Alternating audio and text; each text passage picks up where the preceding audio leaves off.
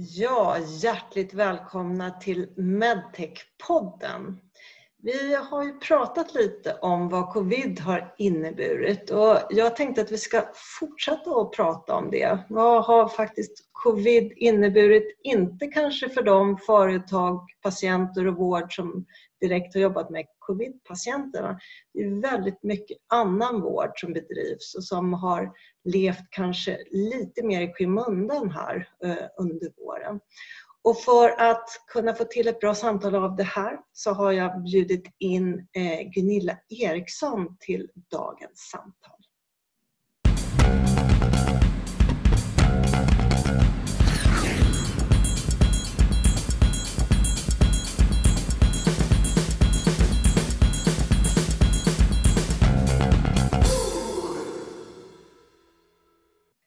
Hejsan Gunilla! Hej! Vad roligt att du är med, eh, även om vi tyvärr inte kan träffas i vår lilla studio så vi får ta det här digitalt. Eh, Gunilla, vem är du och varför ska jag prata med dig om frågorna kring covid och de företag som kanske inte har covidprodukter? Ja, jag är VD på ett medicinteknikbolag eh, som också är medlem i Swedish Medtech som heter Link Sweden och vi eh, säljer ortopediska implantat. Eh, och just ortopedin har ju fått stå tillbaka mycket under eh, pandemin, framförallt de planerade operationerna. Så att, eh, jag misstänker att det är därför du har samtal med mig. Det ligger nog mycket i den misstanken. Ja, ja. Och du är också ordförande i vår ortopedigrupp. Det stämmer. Och jag har jobbat med ortopedi i 26 år. Eh, det är ett väldigt roligt område så att vi känner ju nu vad roligt det är att få komma tillbaka till en normal vardag igen. Eller en ny normal vardag kanske man ska säga. Ja, en ny normal vardag. För att, Eh, eh, det pratades ju väldigt mycket om företagen som levererade kanske framförallt skyddsutrustning eh, men även i steg två intensivvårdsutrustning. Men ni företag som levererade ortopediprodukter. Hur märkte ni av det här med pandemin från början? Jag skulle säga att de första tecknen kom ju när Kina stängde sina gränser. Att man då från många regioner, sjukvårdsregioner vände sig till oss från företag och frågade hur har ni säkrat era leveranser eh, av produkter som kommer då ifrån i första hand Kina. Eh, så det var första signalen skulle jag vilja säga på att vi förstod att eh, det är någonting som håller på att hända. Ehm, sen så tror jag ingen av oss kunde förstå hur vidden av det här och hur lång tid det här egentligen skulle, skulle, skulle ta.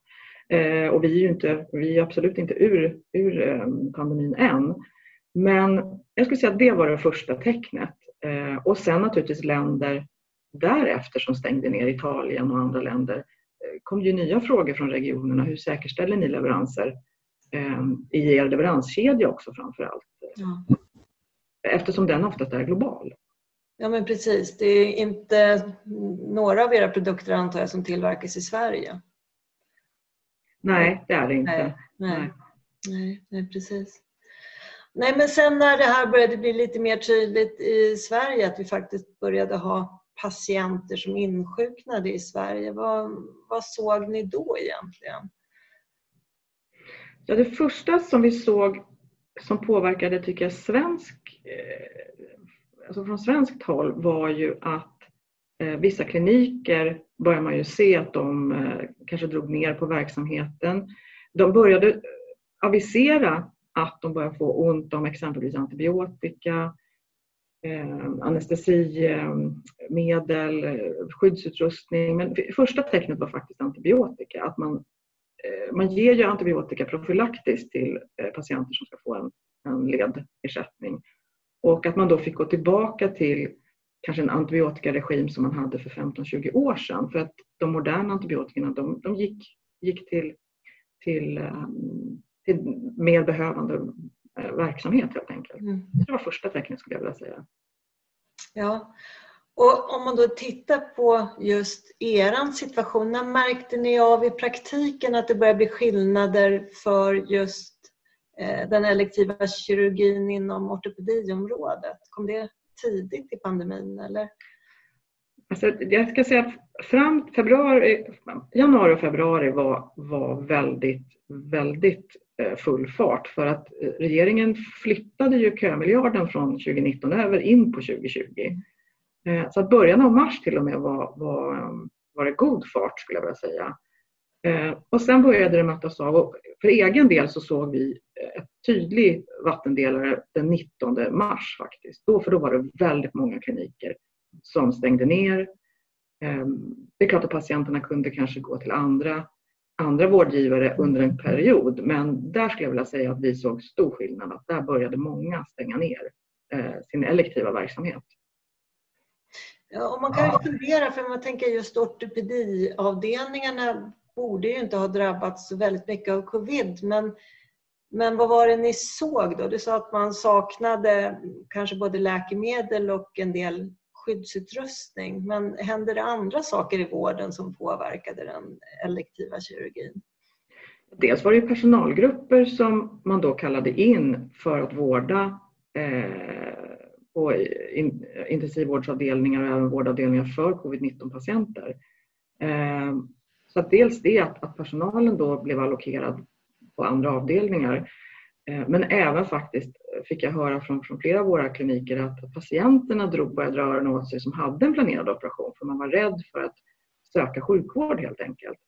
Eh, och framförallt att bli opererad under, under den här smittoperioden. För vi visste ju inte då riktigt hur den här smittan eh, hur, hur den betedde sig och det var ingen som riktigt kunde svara på liksom riskgrupper eller vem som, vem som var, vem som var mest utsatt. Så att säga. Så det tror jag många, många patienter också drog öronen åt sig. Eh, men framförallt det vi såg var ju att, eh, att man började bygga om eh, stora elektiva operationsavdelningar för att till exempel bara ta emot intensivvårdspatienter. Så att operationssalarna gjordes om helt enkelt. Till intensivvårdssalarna. Mm. Ja, och vilka var de patienter som drabbades eller som kanske själva ställde in de här operationerna då? Var det alla ortopedipatienter eller var det vissa grupper mer? Ja, man kan säga att den vård som har, som har bedrivits, fortsatt bedrivits, det är naturligtvis alla som har drabbats av en fraktur eller ett trauma. Eh, de har ju blivit opererade. Eh, och även till viss del eh, cancerkirurgi har ju, har ju löpt på. Eh, men jag skulle vilja säga att den stora gruppen som har drabbats är ju eh, den patientgruppen som har artros.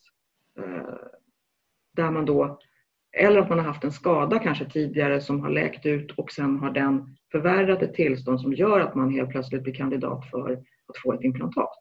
Mm. Kanske en axelprotes eller en knäprotes. Så det skulle jag säga är de största grupperna som har drabbats. Vad innebär det för en, till exempel en artrospatient att operationen kanske har skjutits upp ett halvår eller mer?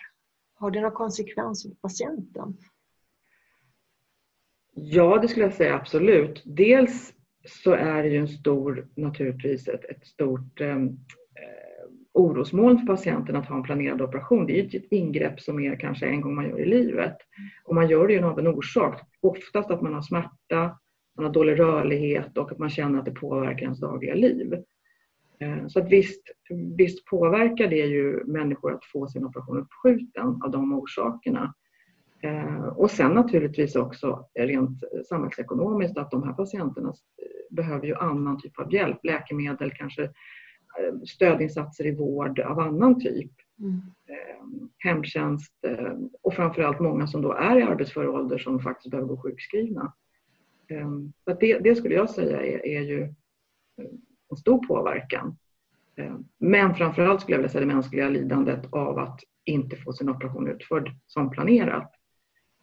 Det, det tror jag är ehm, den stora, stora faktorn i det här. Mm.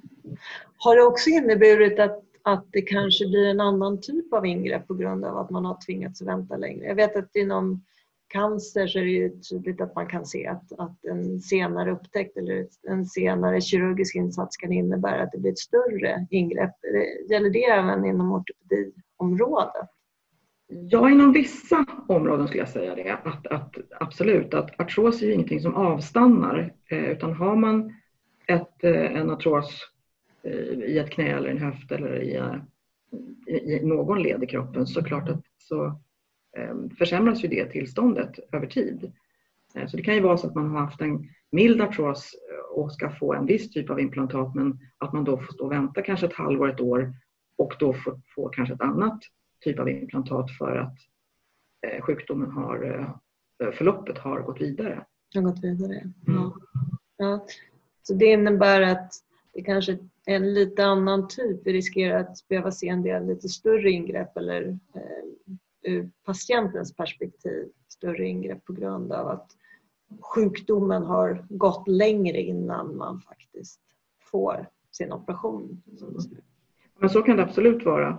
Eh, att, att det finns eh, graderingar i eh, vad man gör för olika ingrepp på, på, på patienter utifrån behovet av och hur, hur, hur just varje individuellt fall ser ut. Så det är självklart så, så kan ju det i det här fallet då vara en stor risk att man får göra någonting annat än vad man hade tänkt sig från början. Tror du att det finns några patienter som kanske haft en fördel av att den här situationen uppkommit? Är det någon typ av patientgrupper eller operationer som man kanske har prioriterat som annars hade varit svårare att få till?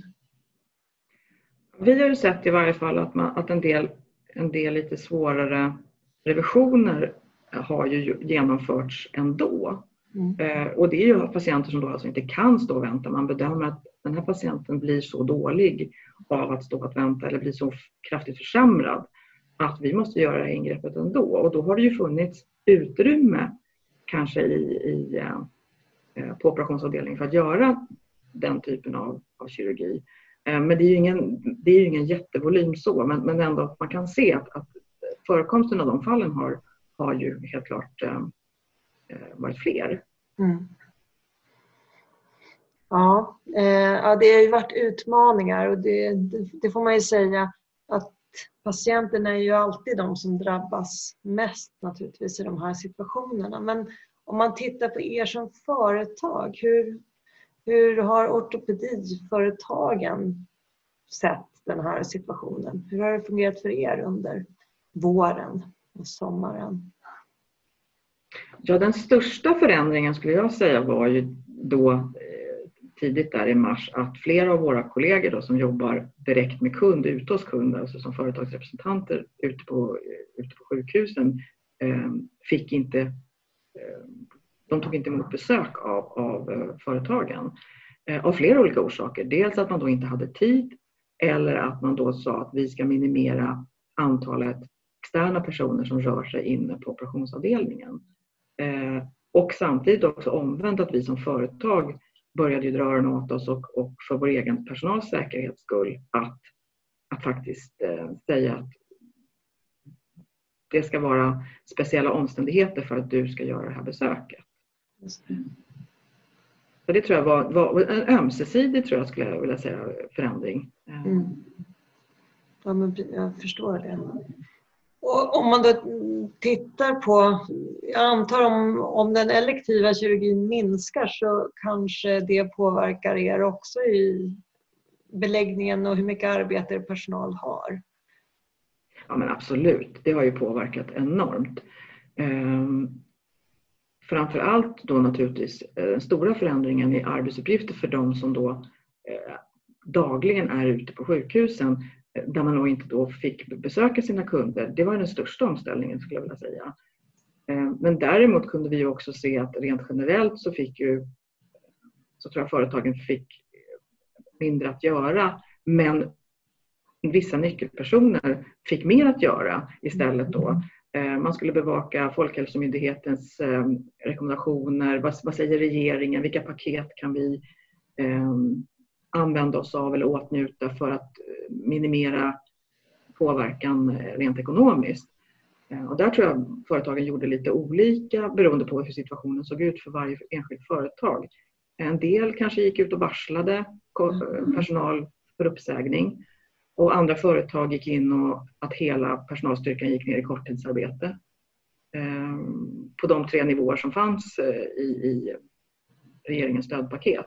Så jag tror att det kan, kan ha sett lite olika ut hur, hur man gjorde det. Ja. Men det är i alla fall en, en del av den medicintekniska branschen där vi har sett att eh, det har varit en hel del permitteringar. Och, eh, Eh, man har ganska tydligt gentemot oss som organisation markerat att det har varit en väldigt jobbig vår för många företag. Men om man tittar på det här nu, för att vi ska ju verkligen, som du sa, det här är inte över. Covid är verkligen inte över. Men, men vi kan ju ändå se tecken på att eh, vården signalerar tydligt att man börjar återgå. Man pratar om det här uppdämda vårdbehovet som vi behöver hantera. Hur ser det ut för er del? Vad är det som krävs för att ni som företag ska kunna vara med och, och stötta vården i den fas man går in i nu när man drar igång elektiv kirurgi igen bland annat? Ja, det är ju viktigt med dialog, att vi eh, med regionen och med varje enskild klinik diskuterar, får reda på och också diskutera kring vad, eh, när startar ni upp, hur kommer ni starta upp eh, och framför allt skulle jag vilja säga är det ju den delen när man börjar att beta av den vårdskuld man har. När kommer det ske, i vilken utsträckning och under hur lång tid? Eh, för alla vi företag arbetar ju globalt. Eh, så Sverige är ju bara en pusselbit för, för oss leverantörer och det gör ju att ju bättre dialog och ju bättre information vi kan få så säkerställer vi på ett bättre sätt också att vi har eh, möjlighet att, att, ehm, att leverera i den takt som vården behöver. Och då är det ju också framförhållning som gäller, att man, man vet eh, så god framförhållning som möjligt för att vi ska också ska kunna eh, se till att få de produkterna från våra leverantörer. Jag vet att just ortopediföretagen är en grupp företag som ju också har konsignationslager, alltså lager som ligger ute på sjukhusen. Hur har det fungerat under den här perioden och hur ser det ut framåt? Just den frågan har ju varit eh, en stor stötesten för oss för att eh, vi har ju, i vår egendom som ligger ute på sjukhusen. Många av produkterna har ju, är fabrikssteriliserade och ligger förpackade och har ett utgångsdatum. Och naturligtvis vet ju vi i våra system eh, hur utgångsdatumen ser ut men samtidigt så behöver vi ju komma ut och inventera och se över att allting i lagret stämmer. Framför allt inför en uppstart och där har ju vi inte fått tillgång till, eh, till avdelningen att kunna göra det eh, överallt. Eh, så jag skulle vilja säga merparten av klinikerna har, har sagt att eh, vi, vi inte får tillgång till, till våra lager. Eh, och vissa har sagt att det går bra i en, en eh, begränsad utsträckning. Att ni får inte komma tre stycken utan då får ni komma en. Eh, till exempel, så att vi i alla fall har kunnat få tillgång till våra produkter.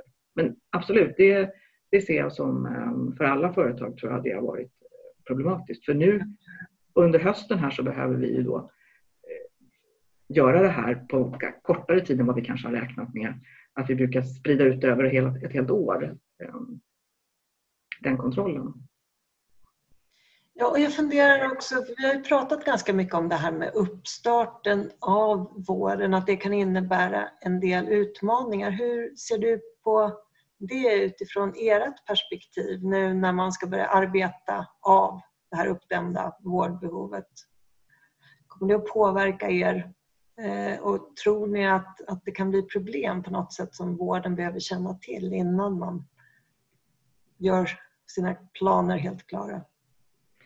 Jag tror att det vi har sett i de samtal som pågår, för det, det, det pågår ju genom Swedish Medtechs försorg eh, möten med de stora sjukvårdsregionerna och vi är ett antal medlemsföretag som deltar också under de diskussionerna eh, och dialogerna eh, just att det räcker med att en eller ett par leverantörer i vårdkedjan eh, inte, inte kan leverera sina produkter, att det påverkar hela, hela operationsflödet i det här fallet. Och det har ju med att göra att många av de företagen som nu har kanske leveransproblem, deras produkter har ju använts i, ehm, eh, infektionshanteringen av covid-19-patienter på ett sätt som de aldrig skulle kunna ha vetat om innan. Så därför så har ju de omöjligt att kunna leverera de volymer som nu krävs för att de volymerna har använts för andra patienter än vad man normalt sett hade gjort. Så det ser jag att det är ett väldigt komplext, eh, komplext pussel som man måste lägga och då är det bara dialog som, som, som gäller. Att eh, likväl att man vet framåt, likväl som man säger vi, vi kan inte ge er svar. Eh, det är minst lika viktigt för att det är, ju, det, är det enda tror jag som, som är en görbar väg, att man faktiskt för dialogen eh, och påtalar eh, behovet av vilken information som vi som företag behöver eller det som då vårdgivaren behöver från företagen. Så jag ser den, det är liksom nyckeln i det här, att vi fortsätter den dialogen. Jag tänker på det här just med återstarten. För det vi såg under covid-perioden det var ju att det var, kan man säga, en enorm efterfrågan av vissa typer av produkter på marknaden. Till exempel naturligtvis skyddsutrustning, diagnostik och även intensivvårdsmaterial, vilket gjorde att det inte var så lätt för svenska företag att försörja den svenska marknaden utifrån behoven. Finns det en risk att vi kan hamna i liknande situationer nu när vi pratar återstart av till exempel elektiv kirurgi?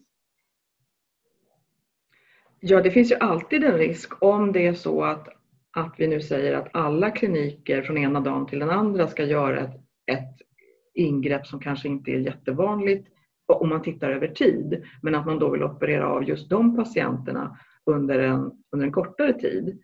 Ehm, så visst kan det påverka, för det har ju med vår lagerhållning att göra, att vi ser ju utifrån vår statistik vad vi bör ha hemma utifrån en norm, ett normalläge. Så att all information som vi kan få från, eh, och väldigt detaljerad information skulle jag vilja säga från klinikerna, vad de tänker sig framåt eh, för att vi ska hinna ställa om våra lager är ju jätteviktigt. Så att absolut kommer det att, kommer det att finnas risker i, i vad vi kan leverera och vad vi kan tillhandahålla om det svänger väldigt fort vi vet ju att det är många länder där eh, vi faktiskt ser att man precis som i Sverige är på väg att öppna upp och där man också har en sån här uppdämd vårdbehovssituation där man antagligen tänker sig att kanske försöka inte bara operera som man gjorde innan covid utan faktiskt operera lite mer för att hinna ikapp. Och jag antar att i den situationen så är det inte självklart för er som företag att alltid tillräckligt snabbt kunna möta upp om ni inte har fått tydliga signaler i tid kring, kring de här planerna? Ja, så är det ju absolut. Ehm, jag menar, Sverige är ju en, en liten del i en hel global marknad och, och eh, produkterna säljs ju runt om i hela världen. Så att absolut så, så är det ju, um, finns det ett behov från, från många håll uh, som behöver um, öka sin produktion. Och det är just därför den här dialogen är så viktig. Att, mm. Ehm, att man vet hur, hur planeringen ser ut för att då också tillverkningen ska kunna hänga med. Oftast är ju de här, den här tillverkningskedjan är väldigt komplex. Ehm, till att också att man då ska ha en steriliseringsprocess och sen skeppa det. Så att det kan ju röra sig om en ganska lång period eh, från det att man lämnar en prognos till att produkten finns hos oss i Sverige på, på vår lagerhylla. Eh, så visst, absolut, framförhållning är, är ju A och O i det här. Ja, så är det naturligtvis. Jag funderar om vi tittar lite framåt nu. Nu är jag fortfarande i pandemin i allra högsta grad men man kanske redan nu kan börja fundera på vad vi har lärt oss och vad vi ska ta med oss ut ur det här. Har du haft några tankar kring det? Vilka lärdomar är viktiga för oss att ta med i planeringen för framtida arbetet? Det vi håller på med nu, den här podden, där vi sitter två personer på två olika håll, eh, där man normalt sett kanske hade suttit i en studio ihop, Eh, är väl en av lärdomarna att vi har lärt oss att använda digitala medier på ett helt annat sätt. Eh, både internt och med kunder. Eh, jag ser att det har exploderade i våras med utbildningar digitalt. Alla företag har ju, har ju liksom ställt om. Så jag tror att den delen måste vi resa ihop till en punkt fysiskt och ha möten där. Eller kan vi klara oss genom att faktiskt använda den digitala tekniken? Sen tror jag att man, man ska inte underskatta de fysiska mötena. Absolut inte. Ehm, men jag tror att mycket kan man nog fundera på eh, att göra det på ett annat sätt. Ja. Och utnyttja de digitala, eh, de digitala medierna på ett helt annat sätt än vad vi ehm, gjorde innan. Absolut. Ja, det finns en del saker som vi ska ta med oss framåt mm. som faktiskt kan göra mm, arbetet mycket bättre för alla och i slutändan gynna patienten. Och just digitaliseringen tror jag att vi kan vara väldigt överens om att den är något som är positivt trots allt. Stort tack Gunilla för eh, dina tankar och reflektioner kring det här. Eh, jag hoppas att vi inom kort ska kunna prata om helt andra saker än pandemin. Men som det ser ut så kommer vi nog leva med det här ett tag till. Eh, men jag hoppas att du och ortopedisektorn ser att hösten kommer att vara en positiv tid och att vi faktiskt får till de här operationerna för patienterna som så väl behöver dem nu. Ja, men tack själv. Det har varit ett jätteroligt och trevligt samtal. Eh, och eh, jag tycker också att det är viktigt att eh, just se framåt nu och att få, få arbeta med det som vi faktiskt är här för att göra. Och det ser jag väldigt mycket fram emot, att just komma in i en mer normal vardag, även om den vardagen kommer se annorlunda ut än den gjorde tidigare. Och det är väl också kanske en väldigt stor lärdom att saker och ting händer, vi måste anpassa oss och man, man måste hela tiden vara beredd till förändring. Eh, det tror jag är en också stor lärdom att eh, det som var igår var igår och imorgon ser det lite annorlunda ut. Ehm. Precis, imorgon kommer det se annorlunda ut men Medtech-podden hoppas vi att ni ska fortsätta att lyssna. Tack så hemskt mycket.